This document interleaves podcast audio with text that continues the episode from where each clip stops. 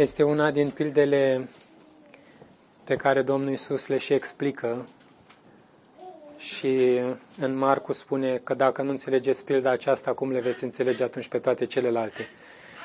Asta pentru că este o pildă care vorbește despre o persoană care aude cuvântul lui Dumnezeu și se încadrează fie uh, într-una din cele patru categorii, fie o sămânță căstă lângă drum, în locuri stâncoase, între spin sau pe pământ bun. Și cuvântul pe care ei îl aud este cu Evanghelia, vestitorul este Domnul Isus Hristos. Și haideți să citim acest text, Luca 8, de la 1 la 21. După aceea, Isus a călătorit prin fiecare cetate și sat, predicând și vestind Evanghelia Împărăției lui Dumnezeu.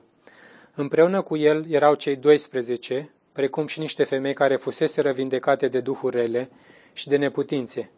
Maria, numită Magdalena, din care ieșiseră șapte demoni, Ioana, soția lui Cuza, Cuza care era administratorul lui Rod, Suzana și încă multe altele care îl slujeau sau îi slujeau pe Domnul Isus și pe cei care erau cu el, cu ceea ce aveau.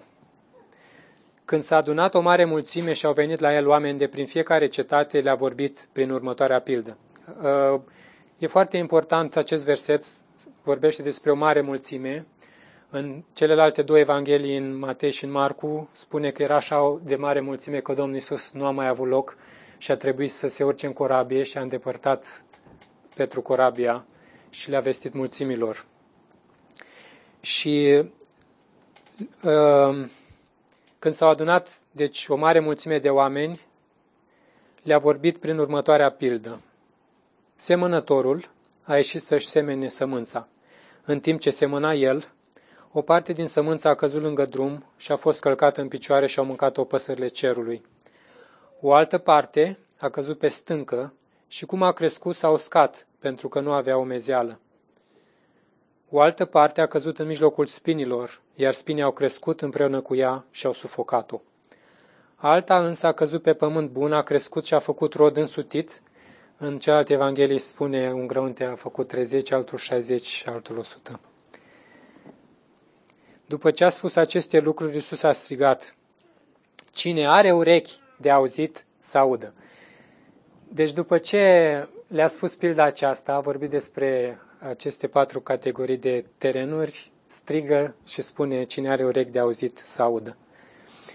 Și după ce a spus acest, așa, a strigat, uh, aceste uh, de, următoarele versete sunt separate de cele citite mai sus, cumva când Domnul Isus era singur cu ucenicii, ucenicii l-au întrebat despre ceea ce înseamnă uh, ceea ce au auzit, ce înseamnă pilda aceasta. Ucenicii lui l-au întrebat ce înseamnă această pildă. El le-a răspuns. Și fiți foarte atenți, spune vouă, adică vouă ucenicilor, celor pe care eu i-am ales, v-a fost dat să cunoașteți tainele împărăției lui Dumnezeu. Dar celorlalți le vorbesc în pilde pentru ca să privească mereu, dar să nu vadă, și să asculte într-una, dar să nu înțeleagă. E o prorocie din Isaia, capitolul 6. Este judecata lui Dumnezeu rostită peste popor. Dumnezeu a tot trimis profeți, a tot trimis profeți și poporul nu a ascultat. Și e în acel capitol în care Isaia vede slava lui Dumnezeu și Uh, este acel renumit text în care spune pe cine să trimit și cine va merge și uh, cuvântul spune, iată, mă trimite-mă și um, spune, vorbește acestui popor, făi tari de urechi să nu audă cu urechile, să nu înțeleagă cu inima, să nu se întoarcă la mine și să nu-i vindec. Și acolo, în acel text din Esaia, vorbește despre o rămășiță. Zice, chiar dacă ar rămâne doar o buturugă, totuși din acea buturugă va ieși o sămânță și Dumnezeu uh, va ridica un nou popor, un popor spiritual. Și aici, deși Domnul Isus vorbește poporului fizic al lui uh, și anume Israelul, totuși spune cine are urechi de auzit să audă și, bineînțeles, au fost unii care, prin harul Domnului, Dumnezeu le-a dat înțelepciune și i-a, i-a născut din nou și a transformat, însă când era cu ucenicii, le spune că de ce le vorbește, ei spun ce înseamnă pilda aceasta și Domnul Iisus le, le spune ceva foarte interesant. Zice, vouă v-a fost dat să cunoașteți tainele împărăției. Cu alte cuvinte, voi ar trebui să înțelegeți pilda aceasta și o, o înțelegeți și le, le și explică, dar pentru ceilalți, uh, tocmai lucrul acesta se întâmplă, este o judecată, că Fiul a venit să arunce o judecată pe pământ și din acel moment se instaurează noul popor al lui Dumnezeu, poporul Israel, Israel spiritual. Um, iată ce înseamnă pilda și de multe ori mă întrebam dacă ar fi fost să fie doar pilda asta, ce, ce explicație am fi dat noi? Ce... Și așa sunt oameni care, deși există explicația pildei, spiritualizează atât de mult uh, textul, adică există explicația și totuși spun ce înseamnă sămânța căzută lângă drum, ce înseamnă sămânța că stă între spini. Dar nu trebuie să facem asta că avem deja explicația. Sămânța este cuvântul lui Dumnezeu, semănătorul în alt în text paralel spune este Fiul omului, este Domnul Isus Hristos. Sămânța de lângă drum sunt cei care aud cuvântul, dar vine apoi diavolul și ia cuvântul din inima lor, ca nu cumva să creadă și să fie mântuiți. Sămânța de pe stâncă sunt cei care atunci când aud cuvântul îl primesc cu bucurie, dar aceștia nu au rădăcină. Ei cred doar pentru o vreme, iar în perioada de ispită cad. Sămânța căzută între spini sunt cei care aud cuvântul, dar în timp ce își văd de drum, sunt sufocați de îngrijorările, bogățiile și plăcerile vieții și nu aduc rod copt sau nu ajung să aducă rod care să ducă la coacere. Sămânța din pământul bun sunt cei care atunci când aud cuvântul îl țin, îl păstrează într-o inimă onestă și bună și aduc rod cu răbdare. Nimeni nu aprinde un felinar ca să-l acopere cu un vas sau să-l pună sub pat, ci îl pune pe un suport pentru ca cei ce intră să vadă lumina, căci nu este nimic ascuns care nu va fi dezvăluit și nimic tăinuit care să nu fie făcut cunoscut și care să nu iasă la evială. Luați seama, deci, la felul cum ascultați, căci celui ce are se va da, dar de la cel ce n-are se va lua chiar și ceea ce îi se pare că are. Atunci mama și frații lui au venit la el, dar nu puteau ajunge la el din cauza mulțimii. I s-a spus, mama și frații tăi stau afară și doresc să te vadă. Dar Isus le-a răspuns, mama mea și frații mei sunt cei ce ascultă cuvântul lui Dumnezeu și îl împlinesc. Mesajul din dimineața aceasta uh, se intitulează Atitudinea cu care trebuie să ascultăm cuvântul lui Dumnezeu. Atitudinea cu care trebuie să ascultăm cuvântul lui Dumnezeu. Este o responsabilitate pe care noi, cei care ascultăm cuvântul lui Dumnezeu, o avem. Uh, nu putem să ne justificăm în niciun fel și să spunem eu nu am auzit sau eu nu am înțeles sau uh, mie Dumnezeu nu mi-a dat, nu mi-a făcut parte de acest har, ci toți oamenii aud într-un fel sau altul cuvântul lui Dumnezeu și sunt ținuți responsabili de lucrul acesta. Domnul Iisus obișnuia să vorbească în pilde, este și un, un lucru cu privire la el uh, care s-a spus în vechime, că va veni Fiul omului și va, va vorbi în pilde, va spune lucruri ascunse de la facerea lumii dar este și un mod ușor de urmărit de către ascultători. Mai ales că avem de-a face cu oameni în genere simpli, oameni fără carte, oameni care se ocupau de agricultură, se ocupau de uh, viticultură, uh, nu erau oameni cu carte, er, erau oameni care nu-și permiteau să învețe și nu nu putea Domnul Isus să le vorbească cum îi vorbea lui Nicodim. Când s-a dus la Nicodim, Nicodim un expert al legii, Domnul Isus a sărit direct la subiect. Dar lor le, le vorbea în pilde, le spunea lucruri pe care ei le pot, le pot înțelege și după aceea făcea conexiune cu lucrurile acelea în domeniul spiritual. Există multe avantaje uh, ale acestui fel de exprimare. Este ușor de urmărit de către cei care te ascultă, că te captivează. Începe să-ți spună o poveste și ești captivat. Este ușor de înțeles, știi, înțelegi despre ce e vorba, că îți vorbește pe limba ta și este ușor de ținut minte. Și un lucru foarte, foarte interesant la această pildă este că Domnul Isus o și explică. De cele mai multe ori nu face lucrul acesta. Sincer, mi-ar fi plăcut să avem explicația tuturor pildelor.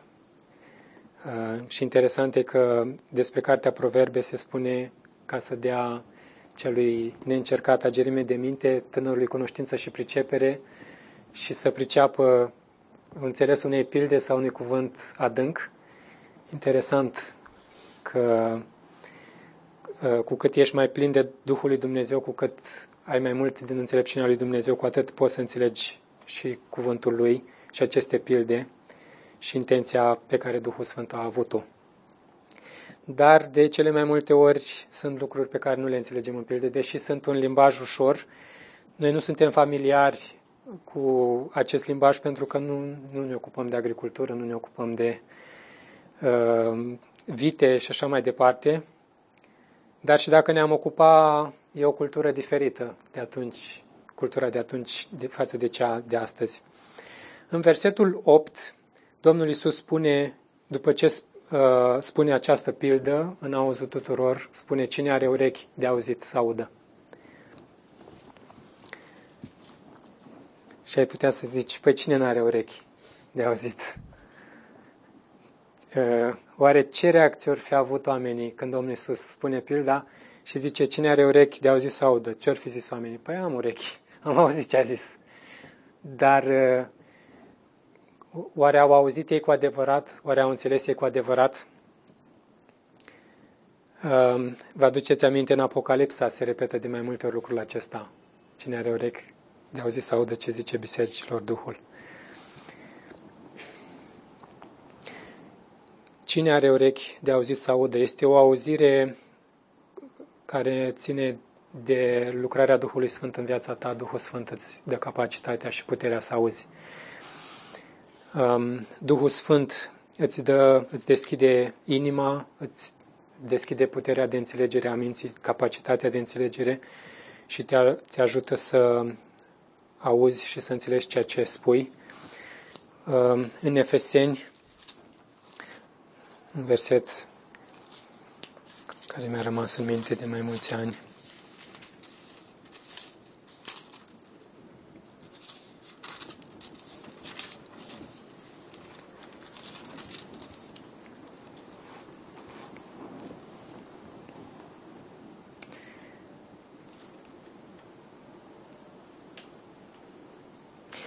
Spune așa, versetul 13, vorbește despre binecuvântările pe care le avem în Domnul Isus Hristos.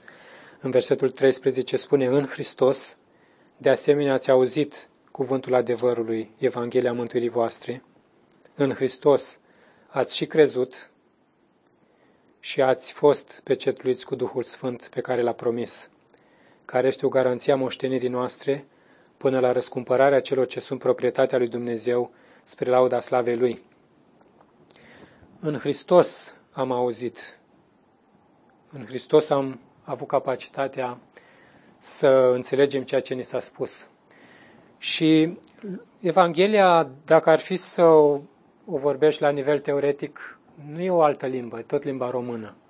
Să-i spui unui om că Domnul Iisus a murit pentru păcatele tale, uh, te-a înlocuit în moarte, a, a fost îngropat, a înviat, te-a născut la o viață nouă, te-a smuls de sub robia păcatului. E limba română, nu, nu e altă limbă. Și cu toate acestea oamenii nu înțeleg.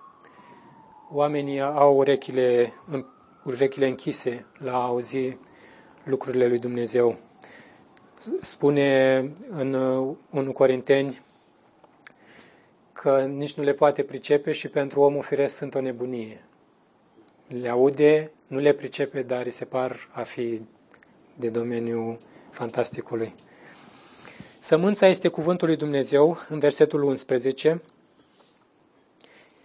iată ce înseamnă pilda, sămânța este cuvântul lui Dumnezeu. Și în, în versetele de, dinainte de a fi explicate, spune semănătorul a ieșit să amene sămânța. Domnul Iisus Hristos a venit, să, a venit să-și arunce sămânța. Era o mare mulțime de oameni adunată să audă, semănătorul a ieșit să-și arunce sămânța. Sămânța pe care el a venit să o arunce este cuvântul lui Dumnezeu. Problema uh, nu este sămânța, sămânța are, are aceeași esență, indiferent pe ce sol cade. Nu e problema seminței. În versetul 12 este prima categorie de oameni și spune cei închipuiți în sămânța căzută lângă drum. Deci, între toți oamenii care aud Evanghelia, și această pildă se referă la momentul până când oamenii ajung să-L cunoască pe Domnul Isus Hristos. Oamenii sunt nemântuiți, sunt expuși Evangheliei și până la momentul în care sunt expuși cuvântului și primesc mântuirea, se întâmplă lucrul acesta. Cuvântul este semănat, ei aud cuvântul și există o categorie de oameni care sunt închipuiți sau asemănați cu sămânța căzută lângă drum. Sunt cei ce aud. Deci observați că oamenii aceștia aud. Aud cuvântul, aud Evanghelia. Însă se întâmplă ceva după ce, după ce îi aud. Spune apoi vine diavolul și ia cuvântul din inima lor și scopul diavolului este ca nu cumva să creadă și să fie mântuiți. Vine diavolul și ia cuvântul din inima lor. E acea, sunt acele păsări care vin și acele păsări răpitoare și cum a căzut sămânța, cum fug repede să, să culeagă. Diavolul vrea să-l împiedice pe om cu orice preț ca să ajungă să înțeleagă cuvântul privitor la mântuire. Observați cuvintele, diavolul ia cuvântul din inima lor, ca nu cumva să creadă și să fie mântuiți. În uh, textul paralel din Matei, dacă vreți să deschideți Matei capitolul 13, versetul 19, spune cuvântul, vine cel rău și răpește ce a fost semănat în inima lui. Matei 13 cu 19.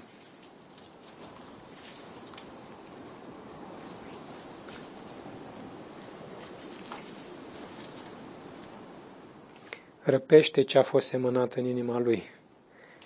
Nu, nu lasă să treacă timpul, nu așteaptă niciun fel ca sămânța aceea să aducă rod, vine imediat și răpește cuvântul. Nu știu dacă ați avut experiența să vorbiți unui coleg sau unui prieten despre Domnul Isus, să-i prezentați Evanghelia și să fiți bucuroși că ați avut cuvintele potrivite și Dumnezeu vă da har să, să vestiți cuvântul și ați fost bucuroși. Și data următoare i-ați spus, na, cu alte cuvinte, dar tot Evanghelia și să zică, nu am auzit niciodată lucrul ăsta. Și tu în mintea ta zici, pe păi ți-am zis data trecută.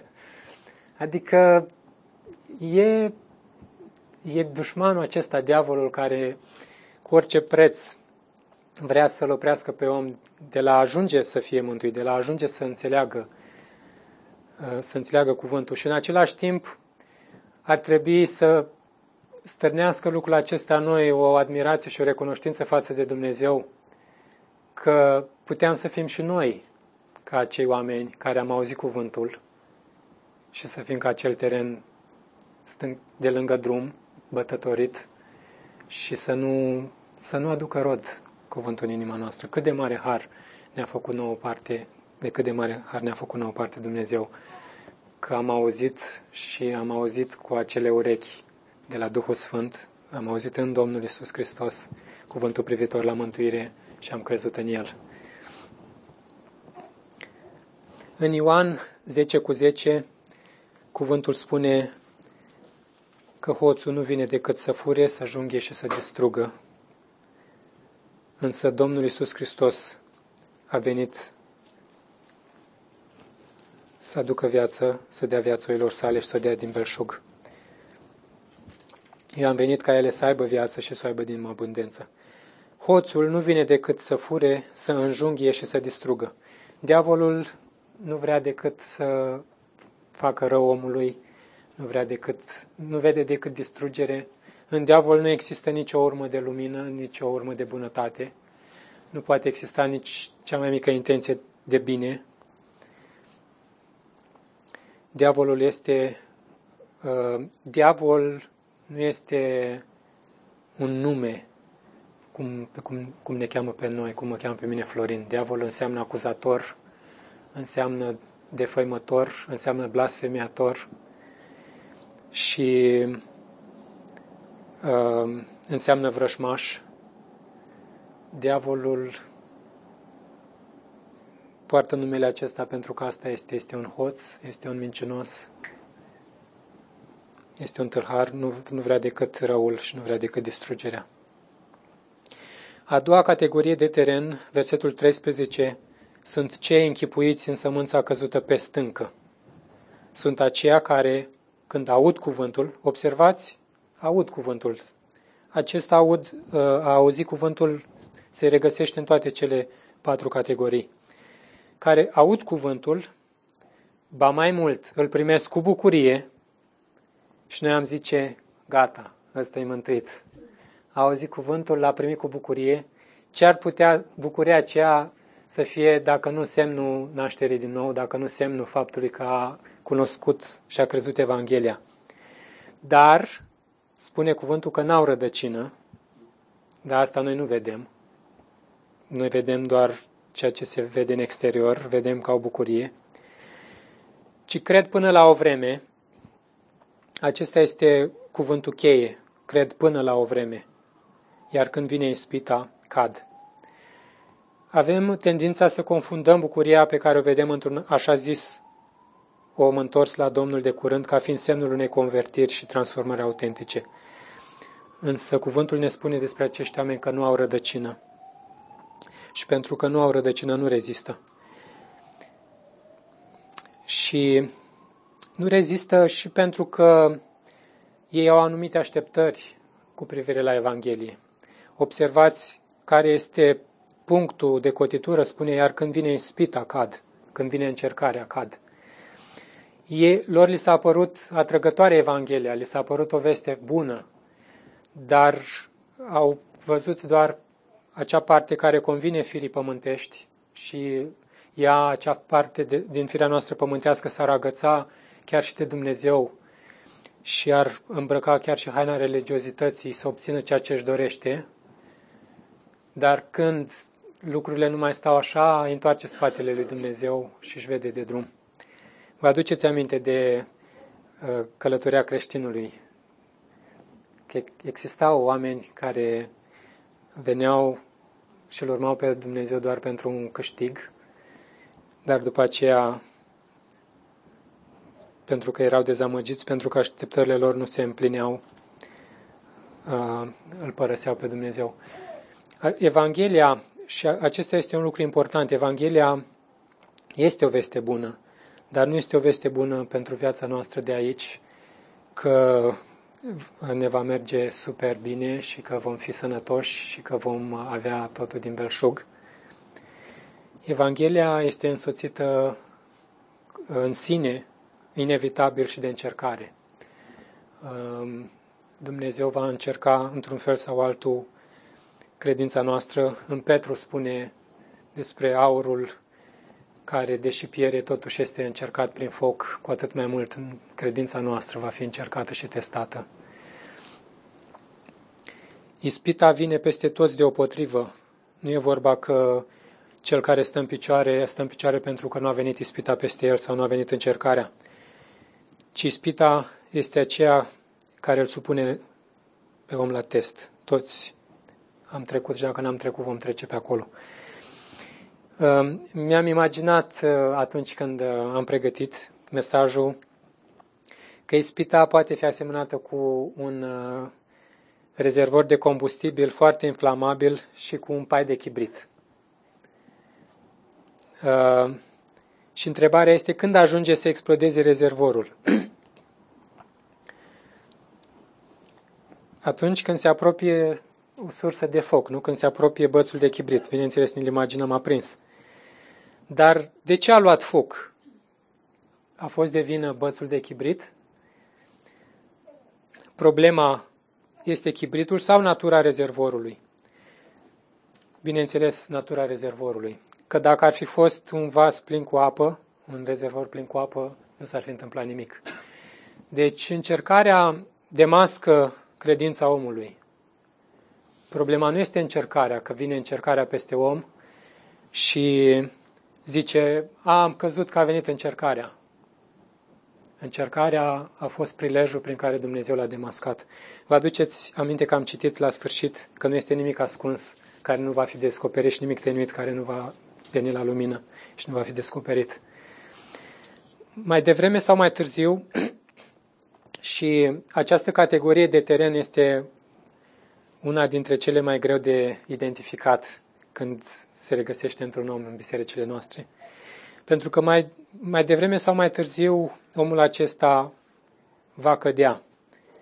Și interesant spune, cred până la o vreme. Nu știm cât cred. Sunt unii care cred și 30 de ani. Și cu toate acestea, spre sfârșitul vieții lor, Dumnezeu îi demască. Eu am cunoscut pe cineva, a fost prieten cu noi, uh, prieten de familie cu noi. A fost un bătrânel care tot timpul ne ajuta uh, în multe feluri. Și mie mi se părea ciudat la el că el tot timpul avea, nu dădea și lucruri noi, cum spune în proverbe, ca acel gospodar care dă din visterea lui și lucruri vechi și lucruri noi.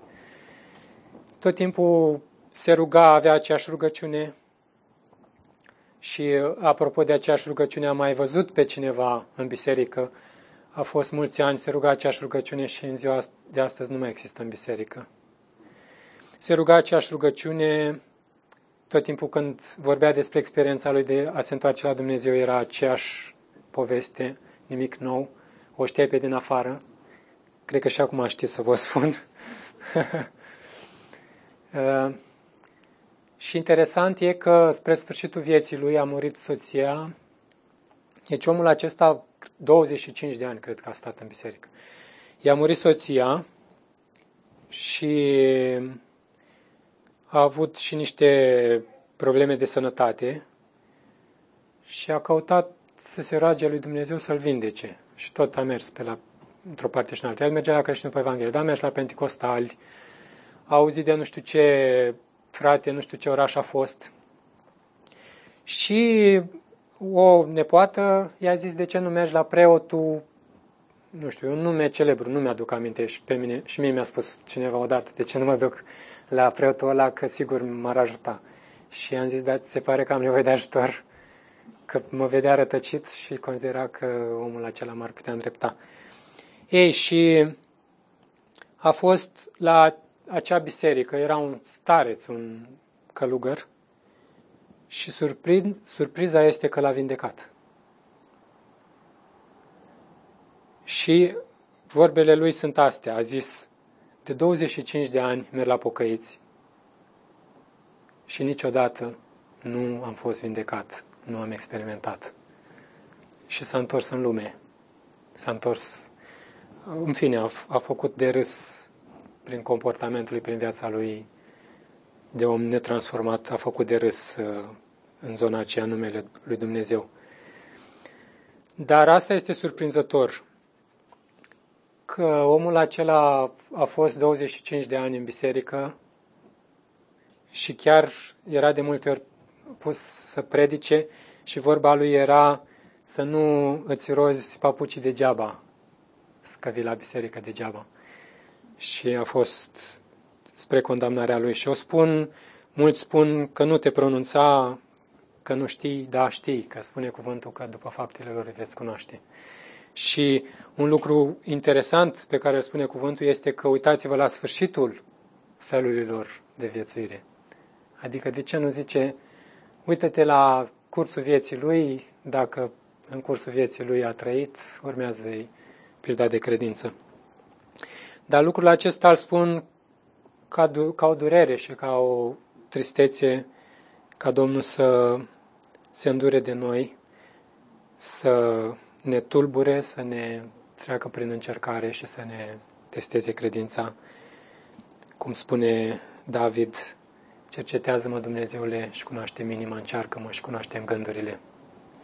Numai Dumnezeu este acela care e în stare să ne cerceteze inima, să ne examineze. Noi s-ar putea să ne vedem bine, să credem că am experimentat mântuirea, am experimentat din moment ce a primit cu bucurie sau am primit cu bucurie, înseamnă că anumite așteptări ne-au fost împlinite și cu toate acestea Dumnezeu este Cel care ne cunoaște inima și inima noastră ne poate înșela, ne poate duce în rătăcire. Ia auziți ce zice Iacov în 1 cu 12. Spune, ferice de omul care rabdă încercarea, căci după ce a trecut încercarea, va primi cununa vieții pe care a promis-o Dumnezeu celor ce-L iubesc. Dar omul nu primește cununa vieții ca a răbdat încercarea, ci tocmai încercarea a autentificat faptul că el era un om transformat și a primit cununa vieții pentru că a fost un om transformat. Noi de cele mai multe ori interpretăm versetul acesta, spunem, dacă te ții de Domnul Isus Hristos până la sfârșitul vieții tale, vei primi cununa. Păi, când vine încercarea, ă, atunci se va vedea dacă te poți ține cu adevărat de Dumnezeu, pentru că nu stă în puterea noastră să ne ținem de Dumnezeu, nu stă în puterea noastră să ne rupem legăturile păcatului, să ne luptăm cu cel puternic și să-i jefuim gospodăria, cum zice în altă pildă Domnul Isus.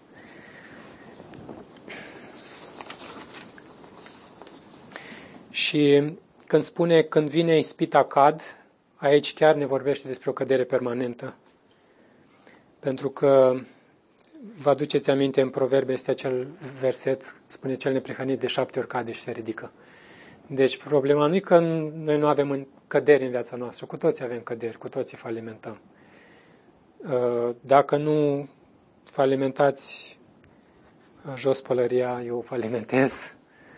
Nu falimentez în multe feluri, deși îl cunosc pe Dumnezeu, uh, încă mai cad. Însă aici, când vorbește despre cădere, sunt oameni care se întorc înapoi de la Dumnezeu și nu-L mai urmează. Și există acel, uh, acel rod care nu mai apucă să ajungă la coacere. Copiii lui Dumnezeu cad, tocmai de aceea ne spune cuvântul că dacă cineva a păcătuit, avem la Tatăl un mijlocitor care ne restaurează. Problema nu e că dacă ai avut o cădere în viața ta, te încadrezi în categoria aceasta. Întrebarea este, te mai ridici? Și nu cred că acești oameni se mai ridică. Uh, acum, pe de altă parte, nu trebuie să spunem că dacă vedem bucurie într-un om care primește cuvântul, înseamnă că acel om nu este un convertit real. Nu trebuie să cădem nici în extrema cealaltă și să fim uh, foarte suspicioși, cum a, a fost biserica uh, uh, în ceea ce îl privește pe Pavel. Când au auzit că Pavel s-a convertit, au zis, pare prea, prea de tot și au stat la distanță. Cum ar putea omul acesta să se pocăiască? Ar trebui să le acordăm oamenilor încredere. Pentru că va veni testul, va veni încercarea și el singur va, se va face cunoscut cine este cu adevărat. Însă, ce vreau să spun este că bucuria singură nu este suficientă. Rădăcina este cea care îl va susține pe un om care a crezut. Problema, ați văzut că era că nu au rădăcină. Pentru că nu au rădăcină, ajung să creadă doar pentru o vreme. Pentru că încercarea, acea secetă care vine peste plantă este de fapt încercarea și pentru că nu a avut rădăcină să se înfingă adânc în pământ, încât să-și ia resurse din profunzime, ea s-a uscat. Deci rădăcina este cea care e problema, nu are rădăcină. Uh, a treia sămânță, uh, sămânța care a căzut între spini, îi închipuie pe aceea care după ce au auzit cuvântul, observați, au auzit și aici, au auzit cuvântul, dar își văd de drum și lasă să fie năbușit de grijile, bogățiile și plăcerile vieții acesteia și n-aduc rod care să ajungă la coacere. De asemenea, nici celălalt n-ajunge să aducă rod, că n-are rădăcină, cel de dinainte. În, aș vrea să vă citesc și versetele paralele și din Matei și din Marcu. În Matei 13 cu 22, uh, pentru că se completează. Aici spune grijile, bogățiile și plăcerile vieții.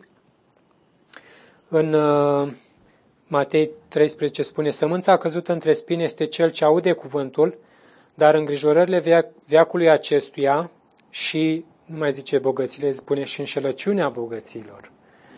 Adică e o iluzie. Uh, bogăția este o iluzie. Spune înșelăciunea bogăților. E un miraj, este ceva după care alergi, îți pui toată încrederea în acel ceva și de aceea oamenii aceștia când aud cuvântul, uh, sunt mai interesați și mai preocupați de câștigul pe care îl pot avea din viața aceasta. Și dacă pentru unii uh, Hristos este acel mărgăritar de mare preț din ogor, care pentru bucuria de a-l avea își vând tot ce au și cumpără acel ogor, acești oameni văd lumea aceasta și bogățile din lumea aceasta ca fiind acel mărgăritar de mare preț pentru care merită să dea totul și Hristos nu valorează nimic. Și îngrijorările viacului și înșelăciunea bogăților îneacă acest cuvânt și ajunge neroditor.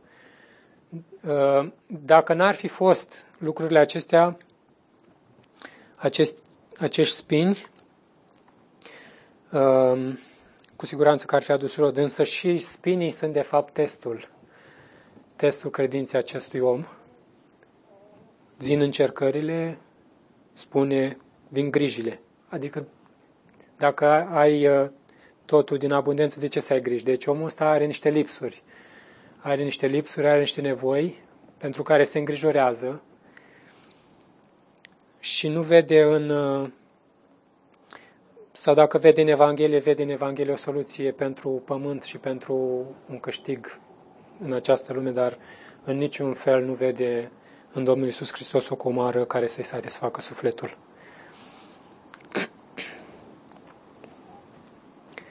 În Marcu 4 cu 19 aude cuvântul omul din această categorie, dar spune năvălesc în ei grijile lumii și mă întreb dacă nu cumva că spune năvălesc, adică parcă până atunci nu le aveai și deodată ai auzit cuvântul și năvălesc toate peste tine. Și bineînțeles, na, nu putem să punem totul în, în uh, spinarea diavolului, dar cu siguranță și diavolul uh, luptă în, uh, în această privință. Spune, dar năvălesc, Marcu 4 cu 19, dar năvălesc în ei grijile lumii, de asemenea spune în, în înșelăciunea bogăților și poftele altor lucruri. Poftele sau plăcerile după alte lucruri, care neacă cuvântul și îl fac astfel neroditor. Cuvântul auzit de această a treia categorie de oameni este năbușit sau necat de grijile sau îngrijorările acestui viac de bogățiile sau de înșelăciunea bogățiilor, de plăcerile vieții acesteia sau de poftele altor lucruri, în așa fel încât n-aduc rod care să ajungă la coacere. Asta înseamnă că și această categorie de oameni uh, este expusă cuvântului, aud cuvântul într-un fel sau altul, însă nu le-a străpuns inima,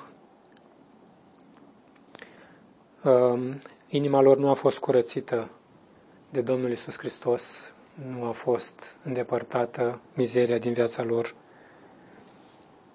și încă bogățile acestei lumi, încă plăcerile acestei vieți și grijile pentru acest pământ joacă un rol important în viața acestui om. Sămânța care a căzut pe pământ bun a patra categorie, versetul 15, um, sunt aceia care după ce au auzit cuvântul. Observați, uh, la categoria a treia, sămânța care a căzut între spini spune după ce au auzit cuvântul, adică a auzit cuvântul, dar după aceea se întâmplă ceva și anume lasă să fie înăbușit. Ceilalți, la fel, uh, aud, apoi vine diavolul, deci după ce îl aud se întâmplă ceva. A doua categorie, aud, îl primesc cu bucurie, dar au alte așteptări și, de fapt, nu e Evanghelie. Însă această a patra categorie spune, după ce au auzit cuvântul, îl țin într-o inimă bună sau îl păstrează într-o inimă bună și curată și fac rod în răbdare. Îl păstrează într-o inimă bună și curată, adică o inimă bună și curată, o inimă care a fost regenerată. Cuvântul lui Dumnezeu a străpuns acea inimă, a regenerat-o, a născut-o din nou și cuvântul acesta pe care l-a auzit îl păstrează în acea inimă nouă pe care a primit-o, în acea viață nouă care a primit-o de la Tatăl. Și versetul 18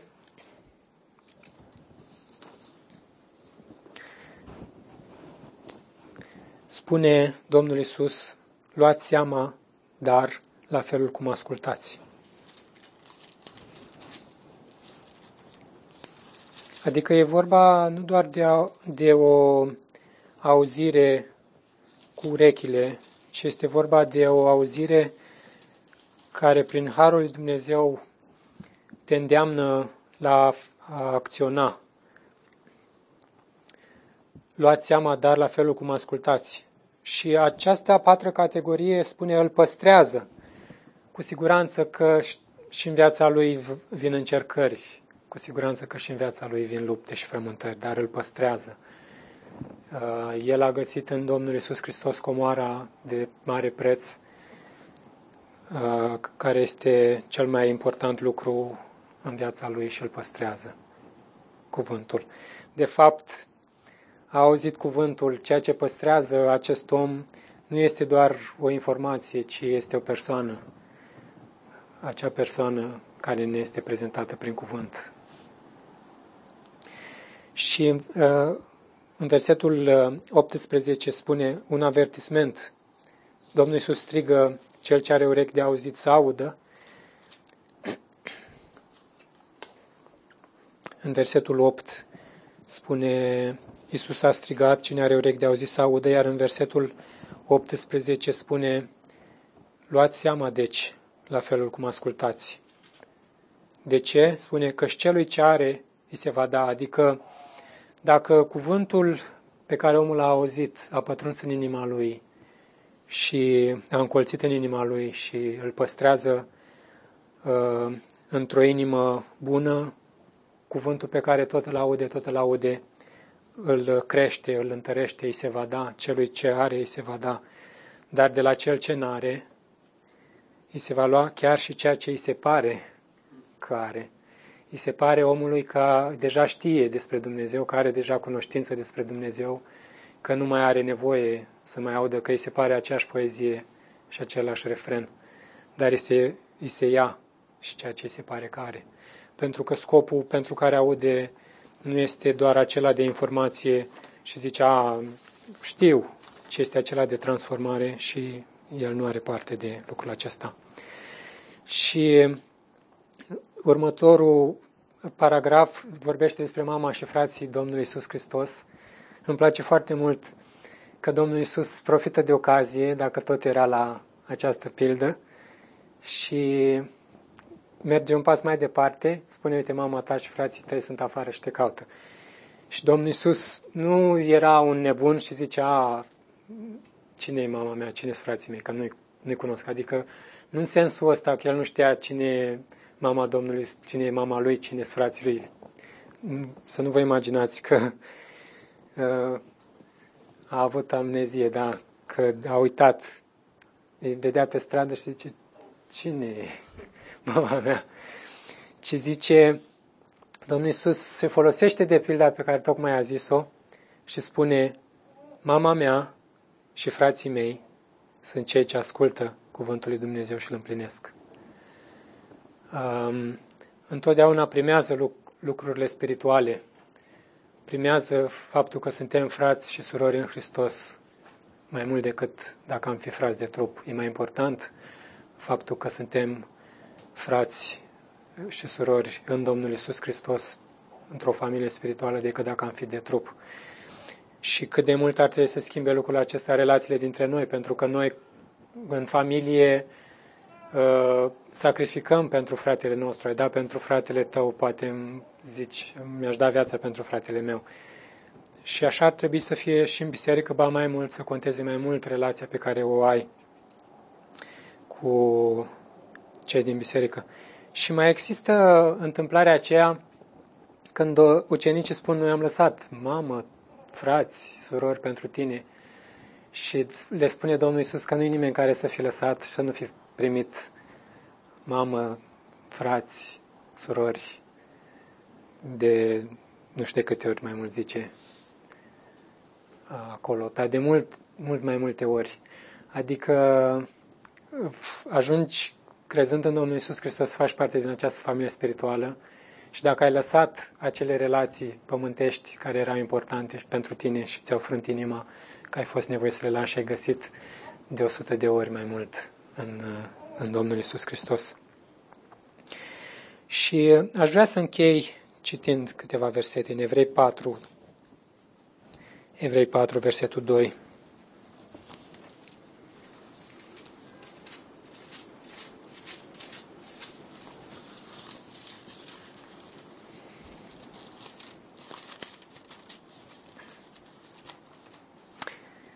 Evrei 4, versetul 2 spune și nouă ne-a fost vestită Evanghelia ca și lor, poporului fizic al lui Dumnezeu, evreilor, dar lor cuvântul pe care l-au auzit, deci au auzit Evanghelia, spune că și lor le-a fost vestită Evanghelia, cum ne-a fost vestită și nouă, dar lor cuvântul pe care l-au auzit nu le-a fost de niciun folos, pentru că cei care l-au auzit nu l-au unit cu credința. E un avertisment în acest verset că lor le-a fost vestită Evanghelia, dar pentru că nu l-au unit cu credința, pentru că nu a trecut cuvântul dincolo de intelect, nu le-a fost de niciun folos. Mi se pare cel mai mare chinș și cea mai mare tragedie pentru, mă gândesc la evrei, poporul acesta nu doar că a, a auzit cuvintele și le-a auzit chiar din gura lui Dumnezeu um, ce au văzut minunile lui Dumnezeu și cu toate acestea n-au crezut. Cât de mare har, de cât de mare har este nevoie ca inima unui om să fie regenerată și să fie transformată. Adică să vezi cum se despică marea în două, să vezi cum, cum mor atâția oameni, să vezi cum pică pietre din cer, foc și foc și să vezi atâtea lucruri și totuși să nu crezi. Și oamenii spun, a văzut cineva ca, să, ca dacă aș vedea, aș crede. Și cu toate astea, cuvântul spune că au fost care au văzut și n-au crezut. și Romani 10, un text citat de foarte multe ori la noi, biserică, Roman 10, de la 14 la 17, 14, 14 la 17. Uh, Roman 10, de la 14 la 17, spune așadar, cum îl vor chema pe cel în care n-au crezut și cum vor crede în cel despre care n-au auzit și cum vor auzi fără ca cineva să, li, să le predice și cum să predice dacă nu sunt trimiși, așa cum este scris, cât de frumoase sunt picioarele celor ce aduc vești bune. Însă nu toți au acceptat veștile bune, referindu-se la cei din vechime, pentru că Isaia spune, Doamne, cine a crezut mesajul nostru? Cine a crezut Evanghelia? Întreabă Isaia. Deci nu-i problema că n-au auzit-o. Ei nu au acceptat, zice însă nu toți au acceptat veștile bune. Uh, pentru că Isaia spune, Doamne, cine a crezut mesajul nostru? Astfel, credința vine prin auzire, iar auzirea vine prin cuvântul lui Hristos. Versetul acesta este foarte important. Adică nu doar că aude, uh, sunt legate una de alta. Spune, credința vine, în vine prin auzire, adică prin auzire crezi, însă nu poți să auzi decât prin cuvântul lui Hristos.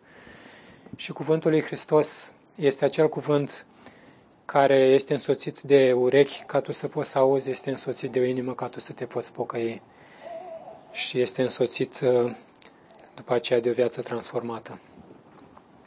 Așadar, uh, Domnul să ne ajute să luăm seama bine la felul cum ascultăm, să fim cu băgare de seamă și să cerem Domnului iertare ori de câte ori auzim cuvântul predicat și trece pe lângă noi și trece pe lângă noi pentru că ne credem că deja suntem la alt nivel și deja știm lucrurile acestea. Um, nu este destul să știi, ci este destul să crezi. Trebuie să credem din toată inima Cuvântului Dumnezeu. Și Domnul să lase ca Duhului cel Sfânt să ne dea astfel de auzire și astfel de credință. Amin.